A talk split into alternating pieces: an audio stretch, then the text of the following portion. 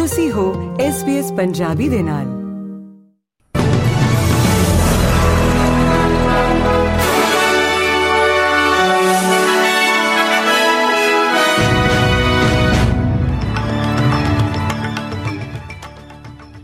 News desk ਤੋਂ ਇੱਕ ਵਾਰ ਫੇਰ ਤੋਂ ਤੁਹਾਡਾ ਸਾਰਿਆਂ ਦਾ ਸਵਾਗਤ ਹੈ। ਅੱਜ ਦੀਆਂ ਪ੍ਰਮੁੱਖ ਖਬਰਾਂ ਇਸ ਪ੍ਰਕਾਰ ਹਨ। ਆਸਟ੍ਰੇਲੀਆ ਦੇ ਖਜ਼ਾਨਚੀ ਦਾ ਕਹਿਣਾ ਹੈ ਕਿ ਅੱਜ ਬੁੱਧਵਾਰ 26 ਜੁਲਾਈ ਨੂੰ ਜਾਰੀ ਕੀਤੇ ਗਏ ਤਾਜ਼ਾ ਮਹਿੰਗਾਈ ਵਾਲੇ ਆંકੜਿਆਂ ਤੋਂ ਸਰਕਾਰ ਖੁਸ਼ ਹੈ। ਜਿਮ ਚਾਮਰਸ ਦਾ ਕਹਿਣਾ ਹੈ ਕਿ ਆਸਟ੍ਰੇਲੀਅਨ ਬਿਊਰੋ ਆਫ ਸਟੈਟਿਸਟਿਕਸ ਦੇ ਆંકੜੇ ਦਰਸਾਉਂਦੇ ਹਨ ਕਿ ਅਰਥ ਵਿਵਸਥਾ ਉੱਤੇ ਕੀਮਤਾਂ ਦਾ ਦਬਾਅ ਮੱਧਮ ਹੋ ਰਿਹਾ ਹੈ ਅਤੇ ਮਹਿੰਗਾਈ ਘਟ ਰਹੀ ਹੈ। ਉਹਨਾਂ ਇਹ ਵੀ ਕਿਹਾ ਕਿ ਹਾਲਾਂਕਿ ਸਰਕਾਰ ਘਰੇਲੂ ਬਜਟ ਉੱਤੇ ਦਬਾਅ ਨੂੰ ਘਟ ਕਰਨ ਲਈ ਮਹਿੰਗਾਈ ਨੂੰ ਹੋਰ ਤੇਜ਼ੀ ਨਾਲ ਕਾਬੂ ਕਰਨ ਉੱਤੇ ਤਰਜੀਹ ਦੇਵੇਗੀ, ਪਰ ਨਾਲੋਂ ਨਾਲ ਲੇਬਰ ਨੂੰ ਇਹ ਵੀ ਯਕੀਨ ਹੈ ਕਿ ਉਹ ਸਹੀ ਉਪਰਾਲੇ ਅਪਣਾ ਰਹੀ ਹੈ।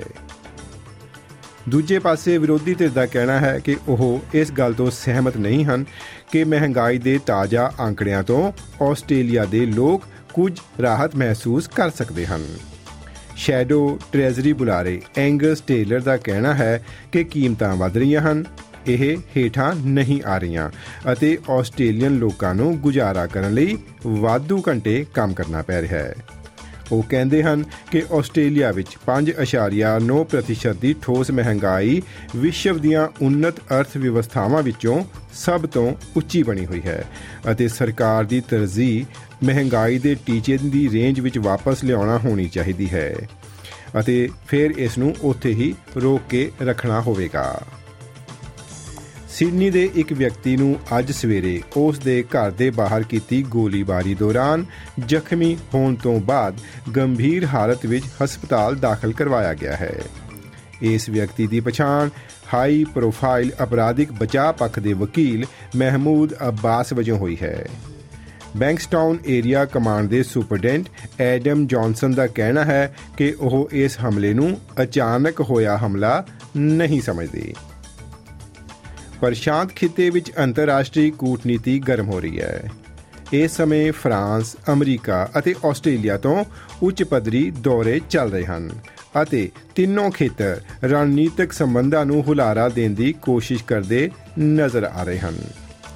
ਫਰਾਂਸ ਦੇ ਰਾਸ਼ਟਰਪਤੀ ਨੇ ਨਿਊ ਕੈਲੇਡੋਨੀਆ ਵਿੱਚ ਕੁੜਤਨ ਦੇ ਨਾਲ ਵੰਡੇ ਗਏ ਸੁਤੰਤਰਤਾ ਪੱਖੀ ਅਤੇ ਵਿਰੋਧੀ ਕੈਂਪਾਂ ਦੇ ਨਾਲ ਮੀਟਿੰਗਾਂ ਕਰਨ ਸਮੇਤ ਪ੍ਰਸ਼ਾਂਤ ਖੇਤਰ ਦੀ ਇਤਿਹਾਸਕ 5 ਦਿਨਾਂ ਦੀ ਯਾਤਰਾ ਵੀ ਸ਼ੁਰੂ ਕੀਤੀ ਹੋਈ ਹੈ।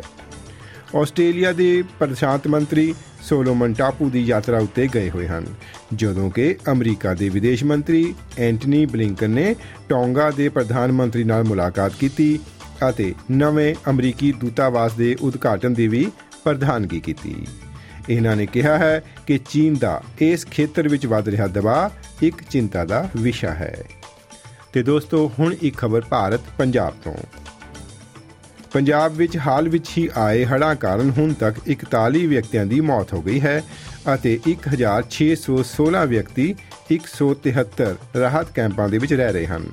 ਅਧਿਕਾਰੀਆਂ ਨੇ ਦੱਸਿਆ ਕਿ ਤਰਨਤਾਰਨ ਫਿਰੋਜ਼ਪੁਰ, ਫਤਿਹਗੜ੍ਹ ਸਾਹਿਬ, ਫਰੀਦਕੋਟ, ਹੁਸ਼ਿਆਰਪੁਰ, ਰੂਪਨਗਰ, ਕਪੂਰਥਲਾ, ਪਟਿਆਲਾ, ਮੋਗਾ, ਲੁਧਿਆਣਾ, ਐਸਸੀਐਸ ਨਗਰ, ਜਲੰਧਰ, ਸੰਗਰੂਰ, ਐਸਬੀਐਸ ਨਗਰ ਫਾਜ਼ਿਲਕਾ, ਗੁਰਦਾਸਪੁਰ, ਮਾਨਸਾ, ਬਠਿੰਡਾ ਅਤੇ ਪਠਾਨਕੋਟ ਸਮੇਤ 19 ਜ਼ਿਲ੍ਹੇ ਹੜ੍ਹਾਂ ਦੀ ਮਾਰ ਤੋਂ ਪ੍ਰਭਾਵਿਤ ਹਨ। ਹੜ ਅਧਿਕਾਰੀ ਨੇ ਕਿਹਾ ਕਿ ਸਰਕਾਰ ਅਤੇ ਬਚਾਅ ਏਜੰਸੀਆਂ ਨੇ 27286 ਵਿਅਕਤੀਆਂ ਨੂੰ ਪਾਣੀ ਵਿੱਚ ਡੁੱਬੇ ਹੋਏ ਇਲਾਕਿਆਂ ਤੋਂ ਕੱਢ ਕੇ ਸੁਰੱਖਿਅਤ ਥਾਵਾਂ ਉੱਤੇ ਪਹੁੰਚਾਇਆ ਹੈ। ਦੋਸਤੋ, ਇਹ ਸਨ ਅੱਜ ਦੀਆਂ ਪ੍ਰਮੁੱਖ ਖਬਰਾਂ।